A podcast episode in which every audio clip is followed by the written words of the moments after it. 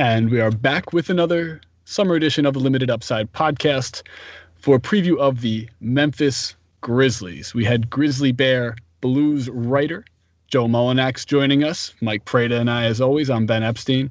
It was a, it was a good pod.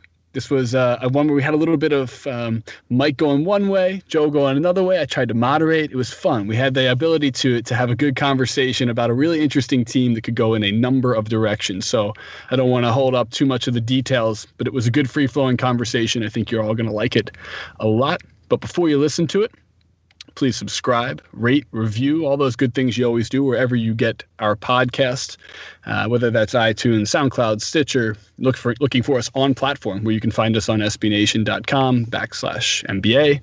Uh, you can always send us questions. We get to the fan questions every single show. You'll see them in this one. They help move us along. They help keep the show interesting, and we use them to push the plot of these fun season previews we've been doing by team uh, by team. So you can uh, send those questions too. Mike Prada at S B Nation dot com, at Mike Prada S B N on Twitter, or at limited underscore upside on Twitter, or at me. At me. I answer questions too. I can I can take them. I'm at EpiBen. So shoot us those questions. Bunch of team previews coming up. Dallas Mavericks are next, so Mavs fans, get it. Uh, get your questions locked and loaded. But this is a good one on the Memphis Grizzlies. So enjoy the Limited Upside podcast.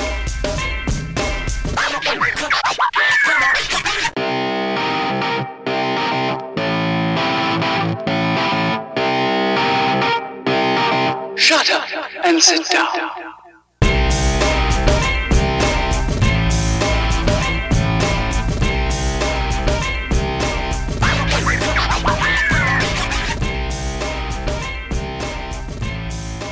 All right, Memphis Grizzlies, Joe Mulinax, Grizzly Bear Blues. Joe, did you get injured last year? Did you stay healthy for the last twelve months? No, I I pulled my uh, my fingers typing. Uh, I oh, writing no. so many posts about injuries and reports and the, the terrible combination of injury and report together uh, that that Grizzlies fans became so accustomed to. You know, guys, it, it was a rough season, uh, a historical one in all of the wrong ways. um, the Grizzlies definitely limped to the finish, and, and they were a team that was not very fun to watch at the end. Oh, no. uh, it was kind of like being a captain on the Titanic. You just you wanted to go down with your ship, and you knew that's what was going to happen going into that yeah. playoff series with the Spurs, and it just kind of was what it was. And you you watched them fight. They didn't quit, which is something that, you know, I would say to my, as a high school football coach, I would say that to my kids, you know, great job, you didn't quit. But you, you don't want to necessarily say that to a professional basketball team. Well, so D- it, Dave Joerger did, did he not, at the end of the year? Uh, he, he you know, he, the, the Joerger situation I know we'll talk about a little bit more in depth. It's an interesting story, and it's an interesting guy. And how it all played out just kind of put a nice little cap on what was that just terrible season for the Memphis Grizzlies. Um, good basketball coach, but it was time for him to go. It's funny. I have a nice parallel, too. Uh, I was part of your injury scenario last year, too. That's I tore right. my Achilles on the same night that you lost oh, Mario Chalmers. Uh, minutes apart, we tore our Achilles, both playing basketball. Similar Jeez. levels, you know. Mine yeah, was you know. recreational in Brooklyn, and his was uh, in the N B A. But uh, anyhow, so I, I remember being in the emergency room, and on television is Sports Center playing, and I'm like, oh, thank God, some basketball highlights. I get my mind off of the positive things in basketball now. And, and they're like, they're like, if no. you're squeamish, turn away. Here's Mario Chalmers. I was like, no. If you're looking for positivity, the Memphis Grizzlies were not the place to find no. that, yeah. that. That was a poor choice. Right away, I should I should have turned my, my gaze, but uh, but let's let's uh, we can might as well get right into Joerger. He's a huge part of this scenario, right? So the, the injuries combined with well, it is now a, a coach who we, we talked about a few podcasts back with with Sacramento. Uh, let's talk about where you what are you what are your thoughts on, on that firing and and obviously uh, uh, the new situation uh, in town as well. I think in a city like Memphis, Tennessee, and with an organization like the Grizzlies, you, you need to be all in. And mm-hmm. Dave Joerger was not all in. He had a flirtation with the Minnesota Timberwolves a year or two ago that led to a contract extension. And it seemed like he was kind of playing hardball again, and he wanted to go talk to this team. He wanted to talk to Sacramento, and, and he was looking for a better contract, was the reports. And he said all season long, you know, these things come out after the fact. You know, media members sometimes know these things and don't report them until it's all said and done. You know, but Dave Joerger would say things like, you know, I'm coaching for my next contract. He, he's he was looking ahead. ahead. And he was, whether it was in Memphis or whether it was in Sacramento or wherever it may have been, he wanted to be paid the way that he thought he should be paid. That's not necessarily going to happen in Memphis.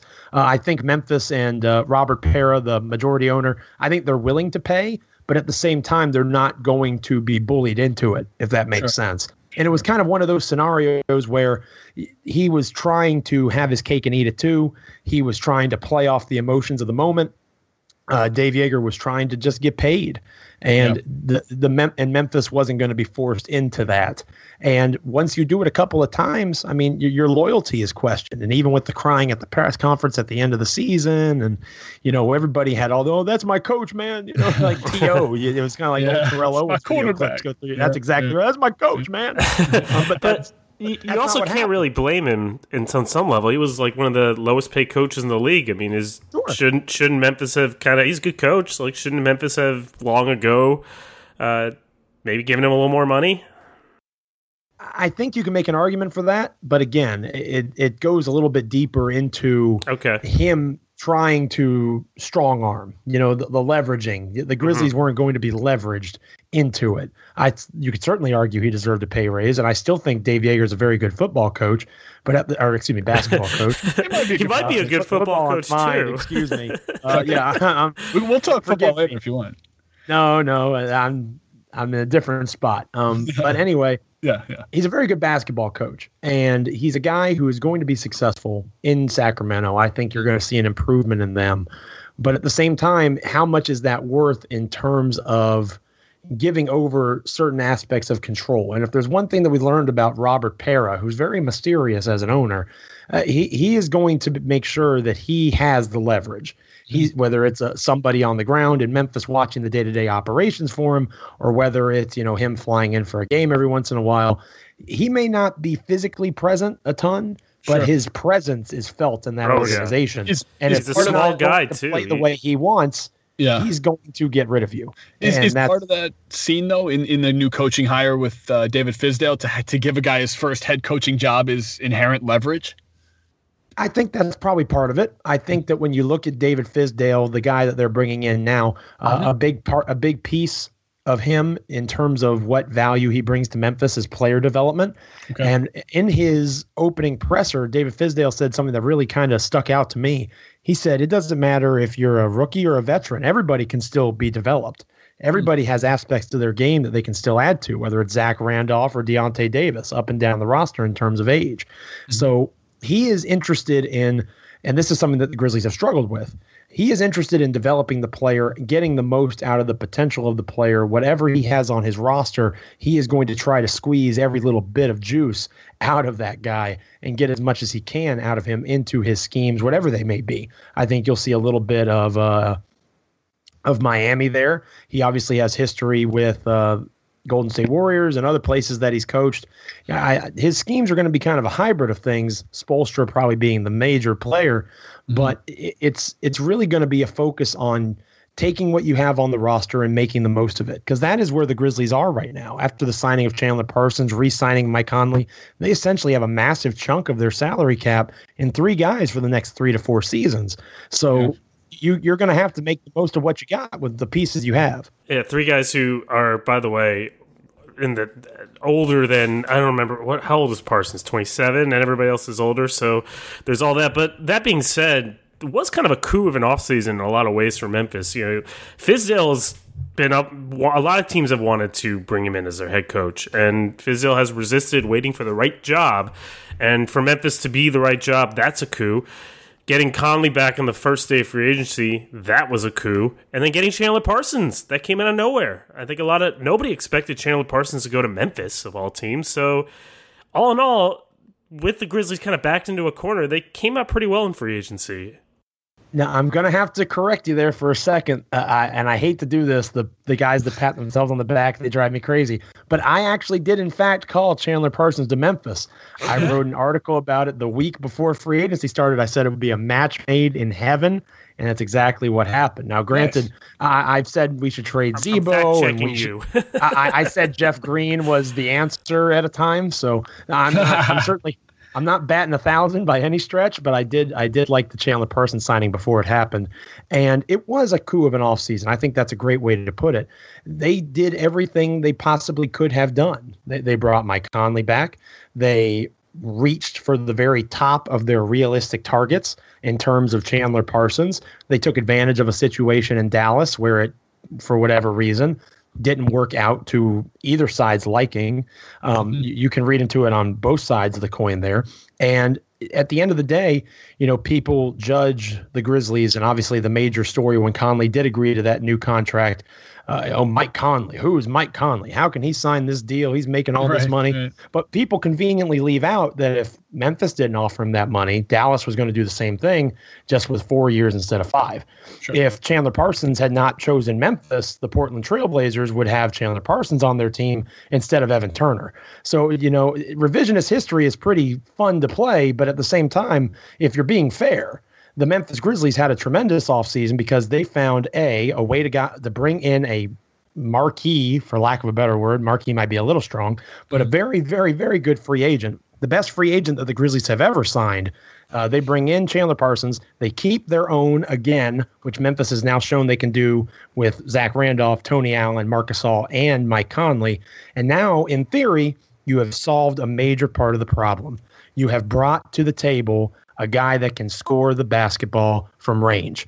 Is it too little too late? You can certainly make that argument, but it sure. is uh, it is a positive development, to say the least. And then their N B A draft was great. I was they get say, Deontay we should talk Davis. About the draft too. They yeah, get Wade yeah. Baldwin. They have a lot of good young pieces. They're trying to rebuild at the same time yeah. as they are trying to stay competitive. And it's remarkable that they're actually kind of being successful. Now, how competitive they'll be, I think that's fair to debate.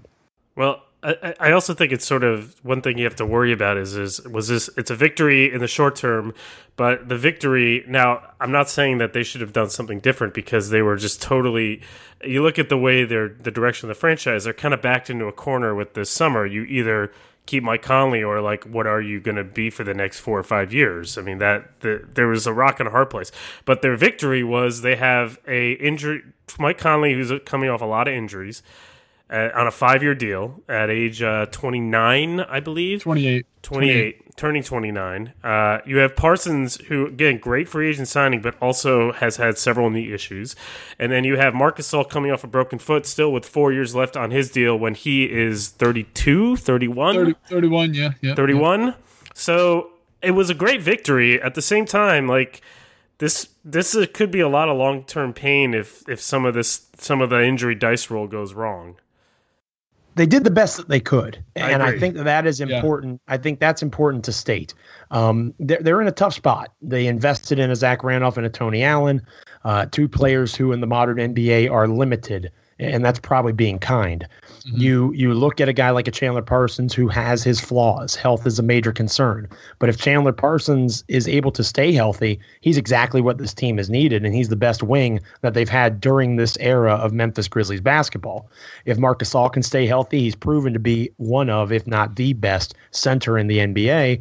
And then Mike Conley is a player who, in this system of David Fizdale, could theoretically flourish. You know, you have a Goran Dragic. You have other players who have played pretty well with David Fizdale at the helm or in a mm-hmm. role of developing scheme and game plan. So you can look at the glass half empty or half full if you're a Memphis Grizzlies fan. And there are plenty of people who share the same concerns you do. But the way I look at it is, in a city like Memphis, with the love that they have for the roster that was established, you're walking a fine line. It's a fan base that you're still developing. They just celebrated their fifteenth year being in Memphis, Tennessee. So they're still kind of growing into the community, and it's a pretty strong bond at this point. But do you really want to piss off the entire fan base by blowing up the roster for something that you can't say is going to be good when they've seen these guys be successful? And it also comes down to your definition of success. Are the Grizzlies going to win an N B A championship? Yeah. Probably not. But who else is aside from Golden State and Cleveland? I can think. I think you can argue nobody. Well, only so, one. Only one can. Right. So, at, and that is where Memphis, that's where Memphis finds themselves. It, they're in a spot where they're competitive. They're in a spot where if they miss the playoffs, some people wouldn't be surprised, but I think a majority of folks would still be surprised. They're a talented team. If they stay healthy, and you can say that about a lot of squads, look at the Milwaukee Bucks just recently. I mean, sure. L- losing Middleton kills them. So you could say the same thing for any team. Uh, if if they can find a way to stay healthy, there's no reason that they can't be in the place that they've been. And then now, if Chandler Parsons can rise up and continue to develop into a lead scorer on a team or close to a lead scorer, I think you have something pretty special that is potentially there. Ooh, man, I, I, Parsons looks to pass too, though. He's a facilitator uh, as well. Which is good. Which is good. I like which that. is good. Yeah, for sure. Which I think is important in any in any good player and any good teammate who wants to kind of assimilate into a new roster that's definitely very defined with a hierarchy. I also think there's going to be a. I mean, we should we kind of glossed over like, and hey, Marc Gasol is coming back, but there's going to be a nice, um, you know, reflex, if you will, to him coming back just in the Western Conference in general. Like his presence is important. He was a defensive force for years, and also one of the best facilitating big men, scorer. His jump shot obviously was getting to a point where he was a go-to, you know, work the offense out of the player. Do you see that uh, this type of offense under Fizdale, uh, you know, with Parsons, like we just talked about, is going to become kind of, uh, we'll call it more modernized? Prada, why don't you first take a crack at this, and then, uh, know, and then Joe, you question. tell me what you think. I, I, I'm I'm really curious. Like, how is this going to work? Like, I, like Fizz, what is their style going to be? Because it's.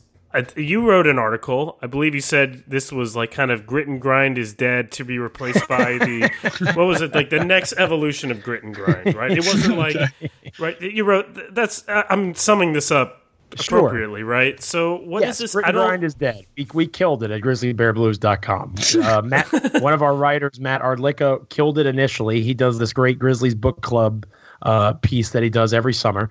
And he killed Grit and Grind, and then I buried it. That's kind of how it worked that week. I, I followed up on him and said, hey, you can kill an era and you can move on from an era and still utilize the pieces that help make that era great. That was kind sure. of the argument. Yeah. There. So so what are they gonna how are they gonna play? I, I don't have a really good handle on this because I, I think with Parsons there's There was some in Dallas, they sort of shifted him a lot between roles. There were some times where he was playing a lot more out of pick and roll, but there were also times that he swung up to four. And I mean, Dallas plays a much more open style than Memphis, even this Memphis team. But I, I what I'm not really sure what kind of style they're going to have. I mean, are they going to bring Zach Randolph off the bench and let him post up second units and play Parsons at the four? But then who's the extra wing they put in? So I don't have a really good sense of how they're going to play. I mean, what's your best guess? I think the best guess is they'll start the season with Conley, Allen, Parsons, Randolph, and Gasol. And I think that's how they'll start. Now, that's not necessarily how they'll finish, and that's not necessarily who will get the most minutes. Uh, to me, Zach Randolph is a little bit easier to fit in because he has shown, believe it or not, that he can play center. Now, he's certainly not a rim protector. He's not going to dominate the lane, but in roles where if he's playing alongside a Brandon Wright or if he's playing alongside a Jermichael Green, these are guys who are athletic enough, long enough, a combination of both in the case of Wright, where they can kind of correct for Randolph's lack of rim protection and kind of help him a little bit. So Zach has possible fits. How he fits alongside Parsons as a four is a little bit more questionable. So I could see Zach Randolph starting at power forward, and I could see him playing a decent bit of backup center. When it comes to Tony Allen, uh, that's the guy that's the challenge to me. Because on one hand, again, you have a tremendous perimeter defender, arguably the best in the N B A at that. But at the same time, he can't shoot the basketball, and, and he plays shooting guard. And I know positions are dying and all that, but the technical name is shooting guard, and he can't shoot. So where where do you find a spot for him? Is it as a starter? Well, do you limit his minutes in that role? Is it as a bench player? Well, now you're worrying about the psyche. You talked about the hierarchy earlier on the Grizzlies. Now, Marc uh, Marc Gasol, Zach Randolph, Tony Allen, Mike Conley, they're a very close-knit group, very tight locker room. Do you, as David Fizdale, come in and just blow all of that up? I don't know. It's an interesting dynamic that is going to be fun to watch play out as training camp and preseason unfolds. I think that it's going to be interesting to see how the minutes are divided up more so than who starts. Because I think you can start those five guys, kind of give a hat tip to Tony Allen and Zach Randolph. They're in the last years of their contracts. It's possible they come back for less money, but there's also possible that, especially in the case of Randolph, one of these teams is going to throw, you know, with the contracts that are going out there now. I mean, Zebo's still one of the better power forwards in the N B A. You know, somebody could throw a ten million dollars a year for two-year contract at him, and the Grizzlies won't pay him that, and he might want to go get paid. So yeah. it'll be interesting to see how it all plays out. But I think for the time being, they will see if they can make it work with that starting five. And then you'll maybe see some Vince Carter, some Troy Daniels. I think you'll see multiple ball handlers. I think they're really hoping that Wade Baldwin can help them a little bit this year. Obviously, their backup point guard position, one of those two young guys, Harrison or Baldwin, is going to have to play. Oh, so yeah. that's that's going to be interesting to watch, more so than starting is how the minutes play out. You don't want Tony Roten running running point? No, I, I don't see. You know, oh, man, I forgot he's back on the team. Yeah. There's a lot of people that like Tony back. Roten. Surprisingly, uh, I, I know I know people too. I, I know I know smart basketball people who I whose opinions I trust, uh, who loved his game in Philadelphia from a I think what? from like a practice. Yeah, no, no, not oh, on the yeah. court. Not on, no, not on the court. Not on the court. Not on the court. No, no, in practice, yeah. behind the scenes, like he's he can, he really has flashes of being like a dynamic, the lefty prototype in your head that you think can get to the rim and slash and kick. He actually has. How that often game. are those? How often are those flashes? Are they like once a year? No, he had flashes in games, but then his cons- his flashes are, are mitigated by the fact that he had like oh, you know three turnover minutes and stuff, and you're like, yeah. what the, the hell was that, Tony? Those Come some, on, those man! Some damn quick flashes. Yeah, no, but yeah, so he's he's clearly not the answer at point guard. He he'll get minutes in some capacity, but uh, really, uh, I don't know. I think he probably won't make the roster. With, you don't think so? I, I don't think so. No. Oh, okay. I, they got I, I Harrison, thought Andrew Harrison. They got Wade Baldwin.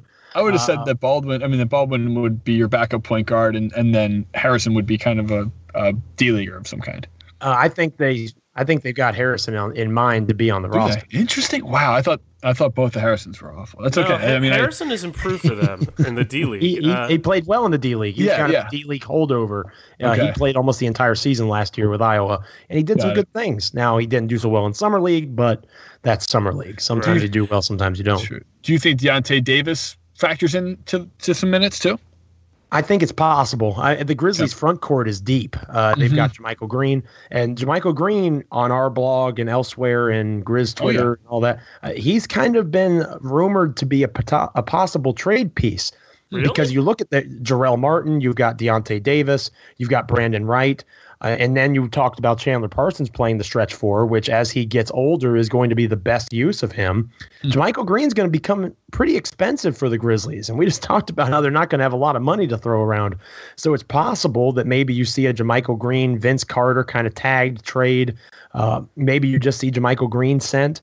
But I think don't be surprised if the Grizzlies make some kind of move like that in September or October, trying to get something back for a piece that probably will not be with them long term, especially now that they have Deontay Davis on the roster. I like Jermichael Green. I think he's a good player. He is a good player. It's not a knock against him. It's a knock on like where the roster is. Well, so here's the thing about where the roster is, right? So up front, like you said, they have a lot of interesting depth. You talked about hopefully Brandon Wright will be healthy this year. He could certainly play if he's healthy. They've got Green, who I think is kind of an underrated energy guy. They have Jarrell Martin. They have Deontay Davis. On the wing and in the backcourt, though, I mean, these are a lot of guys who have not really proven themselves over a long period of time. We're talking about, you know, Wade Baldwin as a rookie. Troy Daniels really has not – is kind of, I think his career, his reputation is kind of – come from that one playoff game he had a couple years ago. He really hasn't stuck around sex since. James Ennis, he played really well at the end of last year for New Orleans, but other than that has not really done much. Uh, Harrison was in the D-League. Uh, you know, some of these other guys. And uh, to me, this is a problem for a couple reasons. Uh, Jordan Adams has always been injured. So, and then Carter is going to be forty years old this year, I believe. Yes. yeah. So yeah. Yeah. To me, to me, like a big problem that they have is twofold. One is that if they want to play more open, they don't have a lot of sort of surplus. You know, they, they're almost kind of forced to play two bigs all the time because they just don't have enough wing and backcourt depth. And the other is if there's an injury, which I think is a distinct possibility. I mean, what and these are guys that a lot of people don't know. Like, is there a reason for, for people to be optimistic about some of these these bench players that they can step in and handle a bigger load if there is an injury? Well, I think with a guy like Vince Carter, you have a veteran presence. Now, he's not going to wow you with his athleticism anymore, mm-hmm. and defensively, he's not the best. But at the same time, Uh, if let's say disaster strikes and Chandler Parsons is out for two months, uh, if Vince Carter steps in or James Ennis or whoever it might be, you still have Tony Allen, and you can just put the lesser scoring threat uh, with Vince Carter, and Carter can defend him. Uh, now, it's not an ideal situation by any stretch, but to me, looking at this Grizzlies roster, the past couple of years, it seemed like at the beginning of every season, we've been saying, this is the deepest team in Grizzlies history. This is the deepest team in Grizzlies history. Look at all this depth, depth, depth, depth. And it didn't really get them, and it didn't get really get them anywhere. So now you're looking at it on the flip side. I think you can argue that, again, health assumed, Conley, Randolph, or Conley, Gasol, and Parsons, that's a pretty darn good top three players in terms of comparisons to other teams, not just in the Western Conference, but in the entire N B A. And then Zach Randolph is your fourth option. I mean, Zach is a fourth option. I think that's perfect for what he can bring in the N B A today in twenty sixteen twenty seventeen season. It's going to come down to health. And they're investing in their starting group, and they're trying to develop their youth aside from Vince Carter. Uh, Vince Carter's the exception. Uh, but they're, they've got younger players on the bench that they're going to try to bring, bring along and hope that they can grow into these roles. And, and to me, it's a bit refreshing, to be honest with you, because after watching the Grizzlies, I mean, they brought in Matt Barnes last season, and, you know, Beno Udrih was brought in in the past. And, and these are players that, you know, whether it be Beno or Barnes or any of these guys, there's positivity in the way they played, and the, you know, even Matt Barnes carried himself well on the court for yeah. the Grizzlies at times. I thought he had a good year. Yeah, but at the same time, they were old. I mean, they were one of the oldest teams in the N B A. Mm-hmm. And now, you know, when you're talking about Gasol turning thirty-two and Conley being twenty-eight or twenty-nine, I believe, Parsons is twenty-seven, uh, you know, comparatively speaking, the Grizzlies have gotten a lot younger. And to me, that that's reason for optimism. Now, you can worry about the injuries, and I think that's fair, but Kevin Durant, Blake Griffin, you know, go up and down sure. the list of guys who have missed a ton of time in recent years, you know, not just Gasol or Conley or Parsons. You know, injuries can strike anybody. That That's true. The concern I have is Gasol, foot injury, whatever. Conley's had the same or similar issues for a while, and as a certain member of this podcast can tell you, once your sort of Achilles starts to feel sore, it is sort of a, it can be a ticking time bomb if overused to snap. Yeah, and that's what I yeah, fear with yeah. him. And Parsons has had the same knee issue, so it, these are kind of recurring injuries in the same body part that I worry about. I mean, I'm not a doctor. Who knows how it's going to go? But that's where I start to fear it. I start to say, well, if Mike Conley misses fifteen games, I mean, can Wade Baldwin hold the fort down to keep them, to have them go seven and eight, or are they doomed, you know, to go five and ten? And that may be the difference in seeding and playoff positioning. And that that would be my concern, which is why I'm kind of curious if some of these specific players, you think these younger guys are better than what we realize. I think that you'll see Wade Baldwin a good bit early. And I think that he's a guy who the Grizzlies love because of his frame. They love his length, the idea that he can play alongside Conley. He can let Conley play off the ball a little bit more on offense, and he can give Conley a break on defense. Baldwin can defend, you know, a bigger point guard and allow Conley to play off the ball, maybe take a guy who's a smaller shooting guard uh, off to the side. I think that's going to be beneficial. I think that the depth in the front court makes you feel a little bit better about Gasol. Now, Gasol and Conley both have been fully cleared. They are both healthy and ready to go. They're full tilt for training camp. The Grizzlies have already said they're going to be cautious with Gasol, but he's one hundred percent medically ready. Uh, Chandler Parsons is not uh, after his knee surgery. He's still limited, and he'll be reevaluated weekly. But it, it's something where, like I said, they had to do something, and there's only so much you can do. You're not going to convince LeBron James to leave Cleveland for Memphis. You're not going to trade Tony Allen and two first-round picks for Giannis out of Milwaukee. You know, there's only so much that you can realistically do within the scope of your roster, and I think that they have done an admirable job of trying to find a way to transition to what comes next after grit and grind, which is, like I said, starting this year, as far as a lot of us are concerned.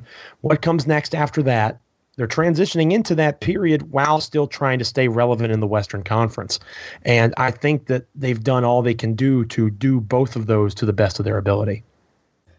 All right. Well, let's get to some fan questions. I think that we have uh, we've we've kind of hit on most of these topics. So I think the fans were actually pretty on point with what we were thinking. Um, and the listeners were always kind of on par with what we're thinking, Mike, which is which is nice to be in tune, right? Yeah, they should. They, maybe they should host a podcast. Maybe they should host a podcast. Everyone else does, right? Um, all right, cool. Let's see. First, uh, this is from Jason. Uh, it just goes by Jason, right? Are the Grizzlies on a slow but inevitable decline towards a rebuild? I think we kind of hit on this, so I don't think we necessarily need to get too far into this. I think the answer, uh, as Joe has put it here, is uh, rebuild. What rebuild? Kind of. They're trying to do both at the same time. That's right. And that's Two what they're trying to the do. They're time. trying to do be a five, four, six comp seed conversation in the West, mm-hmm. while reestablishing their roster and making Parsons, whether you agree with it or not, Uh, th- their new piece in place of what Zach Randolph was. Right. I, I think that is what is happening, and it's a more modern version, and it's a yep. you know stretch for ability to be versatile on the wing, like you said, he can create off the dribble on the pink and, pick and roll just like anybody else. Him and Brandon Wright to me are potentially an awesome duo to watch. I think there's a lot of mismatches you can create with a Brandon Wright who's a master of the roll to the basket, and then Chandler Parsons uh, with with the ball in his hands. So yep. they're trying to do both at the same time. How successful they're going to be uh, is up for question. It, it should be noted that Memphis, this is definitely a you cannot tear it down and rebuild market, and I think you you hit on it, but it, it's really important because they have developed an identity and a fan base that is it's very perilous. It's a market that is not obviously a basketball market, and they've built something, and you can't just you can't just tear down and rebuild. And that's sort of the uneasy tension that I think is sort of underlying everything that happens with the Grizzlies, which is they've built this identity, they've built this sort of this rallying cry for a city. It frankly did a masterful job, but that that is run its course or running its course. And so what do you do to kind of keep that group there without while still transitioning the team? It's very difficult, and I, I we've said it, but I, I just think it needs to be said. Um, now let's see other questions. Well, and real quick before we move on from that, yeah. I, I just yeah. want to make sure I would be uh, remiss if I didn't say Memphis is a different place, and if people have never been there or if they don't, you know, follow the team closely, it's a different city. Uh, there is a very legitimate argument that one of the main reasons Memphis wanted the Grizzlies in the first place was to improve race relations. Now, it sounds crazy to say that in nineteen ninety-nine, two thousand, when they were trying to get the team to move there all the way to two thousand one, mm-hmm. but that's a fact. And the Memphis Grizzlies have done a world of good for that city, whether it's working with schools and kids and the educational system, whether it's pumping new revenue into the city.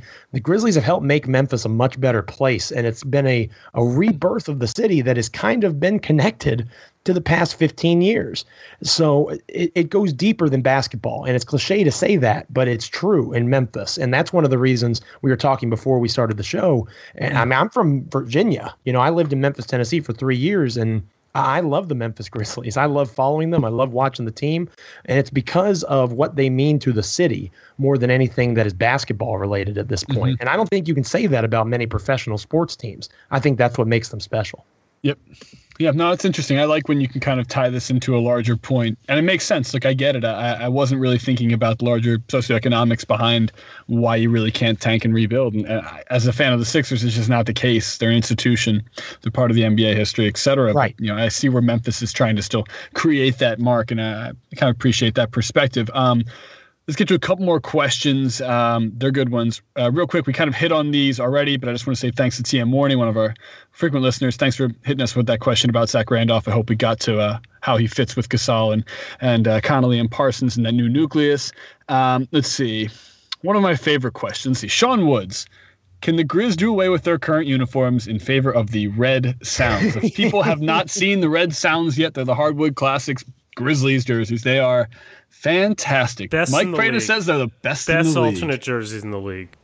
They're pretty Don't. solid. I like them too. I made sure I got myself a Memphis Sounds T-shirt when uh, when when those came out. I'm not a jersey guy, but the T-shirts are pretty cool. And the Grizzlies, and it kind of goes with what we were talking about before.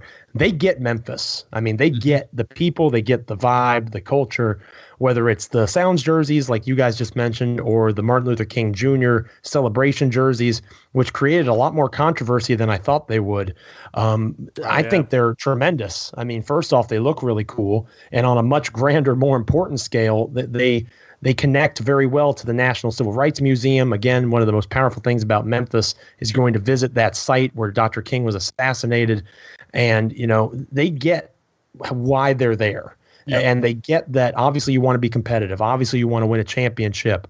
But the civic moments and the civic unity. And again, it sounds cliche, like you're watching a sports movie, but you know, having nineteen thousand people walking out of a building chanting Zebo after a playoff win that, you know, never would have talked to each other, never would have high-fived sure. one another walking down the street, would have given each other a strange eye. That still happens in Memphis. And, and that is something that shows the power of sports and, yep. and why the Grizzlies mean so much. So those Sounds jerseys are awesome.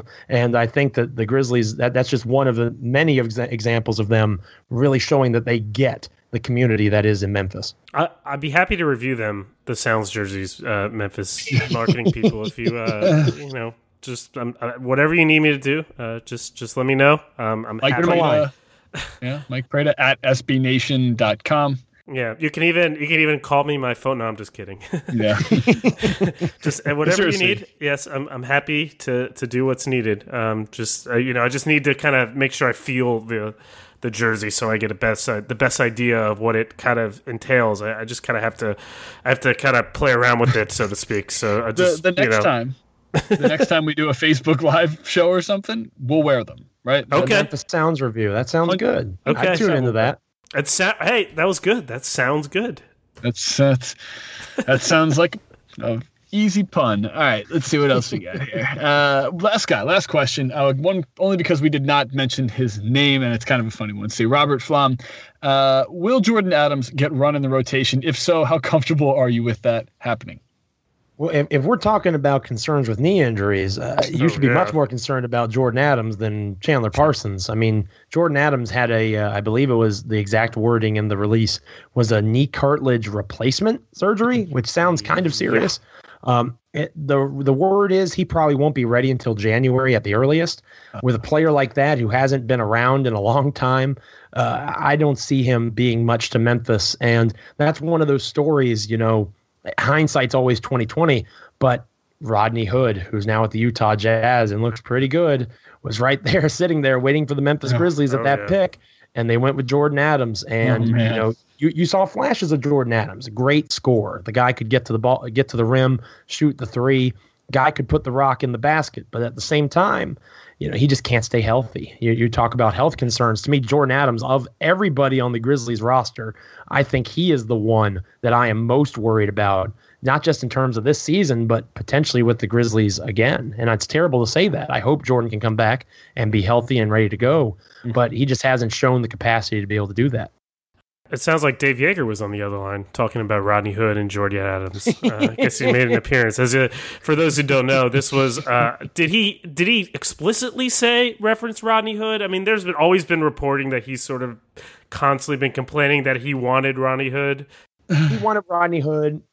And every once in a while, it would kind of be a needling kind of thing. Like when they played the Jazz, he'd be like, oh, you know, when Rodney Hood goes off twenty-five points, Rodney Hood's a hell of a ball player, you know, something like that. You know, he would, I, if he did explicitly say it, it wouldn't surprise me. I would have missed it in a soundbite.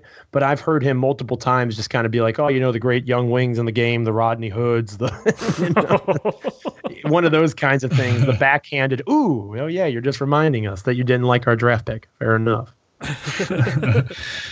Nice. Well, let's get to the predictions part of this. Uh, where we get to kind of, I don't know, get on the record. That's always fun. We can come back later on in the year and we'll have you on again and we'll say, remember what you thought the Grizzlies were? And then let's see, they were forty-two and forty last season.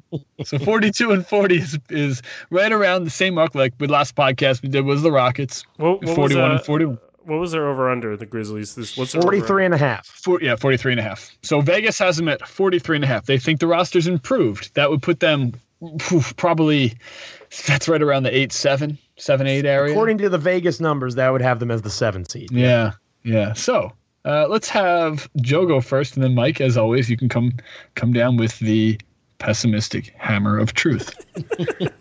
truth we should get that trademarked. The, the, the pessimistic hammer of truth. Um, well, I, I think in we at grizzly bear blues dot com we're going to do our own little over-under challenge this season. We're looking forward to it.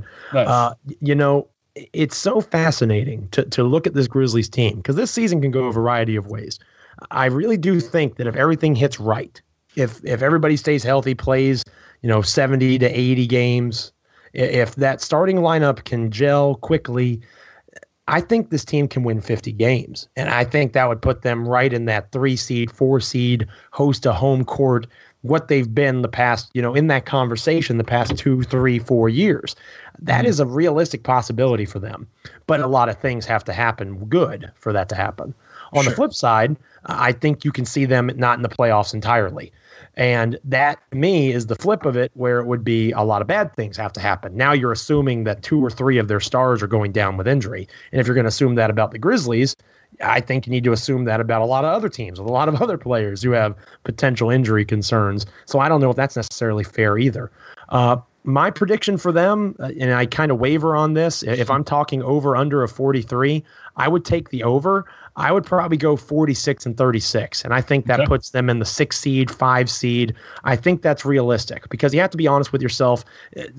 Parsons, Conley, Gasol, one of those guys is probably going to miss some time, and the bench is not that deep, and they don't have a ton of pieces to try to rectify that. Mm-hmm. So uh, I waver by a game or two by the day, but but sitting here with you fine gentlemen, I, I'm going to say forty-six and thirty-six. That probably puts them in the five or six seed conversation. All right.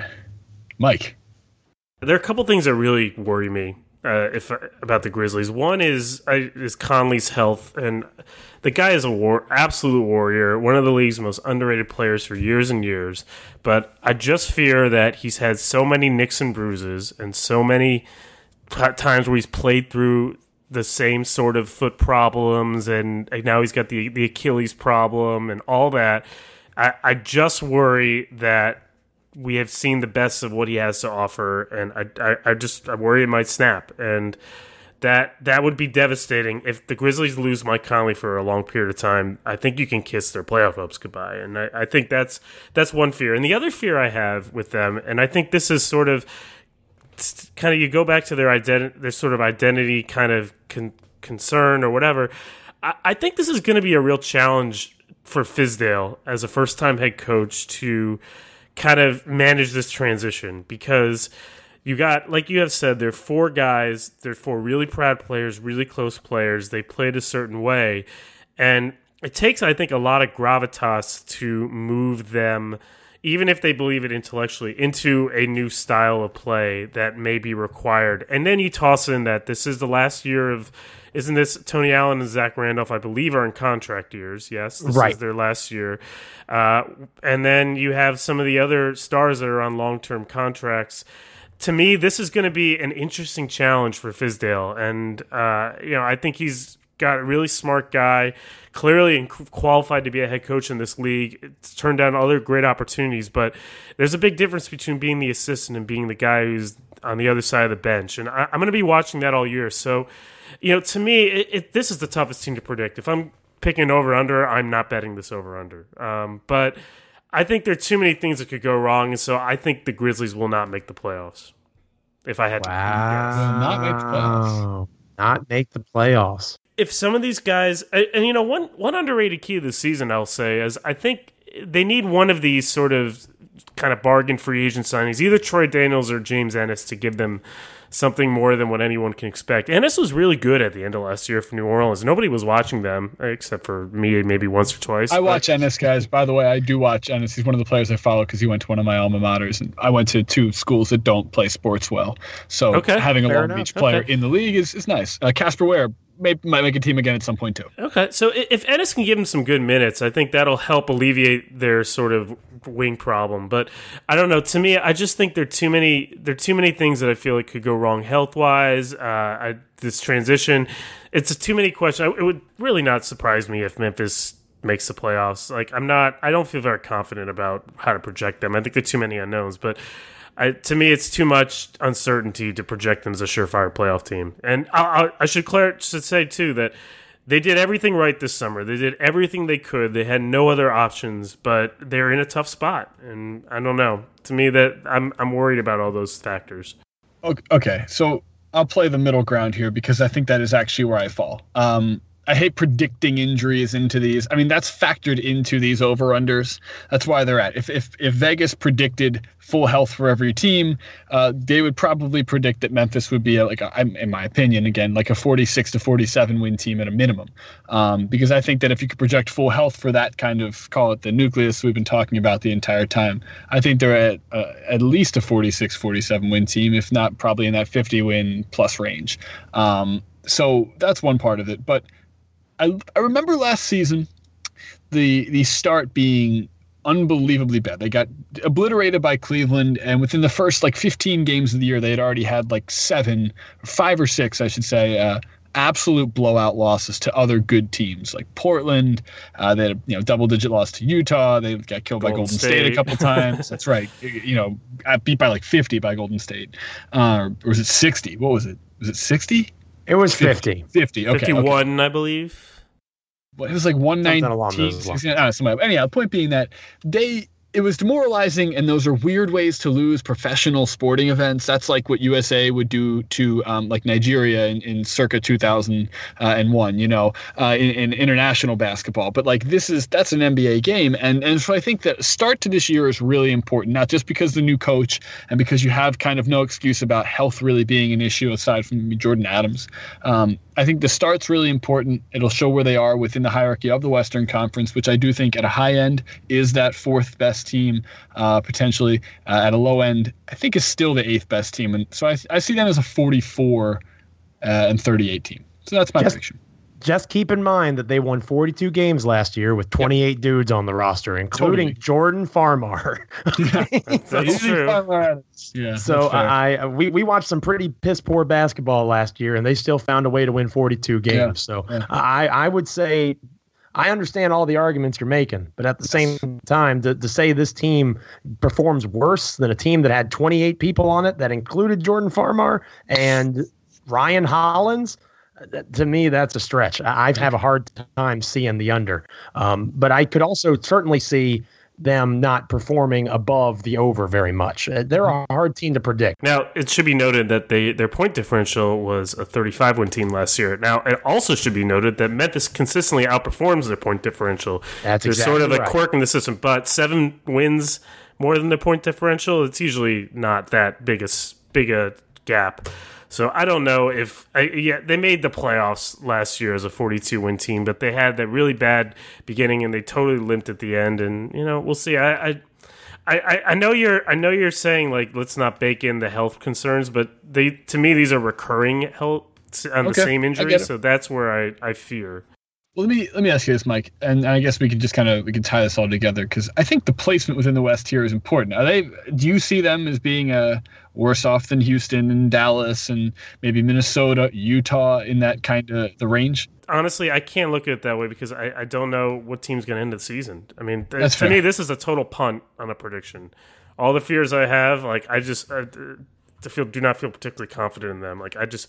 I have absolutely no clue. They could land. They could land anywhere from third to I don't know. Like maybe if Denver. everything goes wrong, is are they are they worse than Denver? Yeah, yeah. That that feels like both conferences this year. There's just so much parity and so many question marks for so many teams. A lot of movement, new coaches, superstars that have moved around. That that three through ten, two you know three through ten in the West, uh, and you know two through twelve in the East is is so close. Um, so interesting stuff here. For the sake of uh, Joe Mulinax, who is nice enough to join us tonight on the on the Limited Upside podcast, I hope that uh, we go way over that over, that they're like a fifty win team. City is happy. Memphis is feeling their Grizzlies again, and the new version uh, of the Grindhouse is, is reinstalled into uh, T N T's public. Because when you can get uh, Barkley down to to um, to Memphis, that's really the best publicity you can get. They're fantastic. All the all the national sports personalities rave when they go to Memphis. It's always one of my favorite parts about when the Memphis Grizzlies are in the playoffs, is getting that national coverage for the city that I know you like so much, Joe. Absolutely. It, it, there's nothing better, and it's become a bit of a tradition. You know, they've they've made the playoffs now, I believe, six straight seasons, and and the Grizzlies are hoping to make it seven. And, and I do want to make sure, and I agree with Mike on this, you guys pointed this out, mm. even the be- best beat writers, you know, the Chris Harringtons, who's very well respected, not just in Memphis, but nationally. And, you know, a lot of people say the same thing. This Grizzlies team is hard to predict. If yep. things break right, they could be the three seed. And that's not an over-exaggeration. On the flip side, they if things go wrong, they could be the ten seed. And that's not an over-exaggeration. Uh, to say that this is the hardest team to predict in the N B A, I think is very fair, especially in the Western Conference. Uh, this is a team that They they have a lot of variables. I believe Zach Lowe uh, put it best. He called them a well-built house of cards. Oh yeah, I, I think that's, that's a, a great way of putting it. I think that's perfect. They they did everything they could. There there's a sound construction idea there, but one foul breeze and it could all topple over very quickly. That's possible for sure. Nice. Well, that's a good way to end it because I think that's a great summation. Uh, Joe Mulinax, thanks so much for joining us. Absolutely. Thank you, guys. Happy yeah. to come on. Happy to do it anytime. Nice. Very nice. Well, hopefully the season goes well. We're having, and we'll have you on for uh, some kind of uh, congratulatory playoffs. You told us so uh, a podcast months and months from now. Um, Fingers crossed. Let's see. Yes, that's right. Look for uh, look for Joe's stuff on Grizzly Bear Blues. Uh, Prada, any closing comments, my friend? No, not really. Uh, cool. Yeah, we'll cool. see. We'll see how this team goes. Uh, next up, by the way, to all our all our friends, we got Dallas, another team that I have no idea how to predict. Uh, as last year proved, so that should be fun as well. Tremendous. More predictions where we end up giving you guys question marks because that's what everyone wants in a prediction from a pundit is is more more questions. And until then, I'll end that with Limited Upside podcast.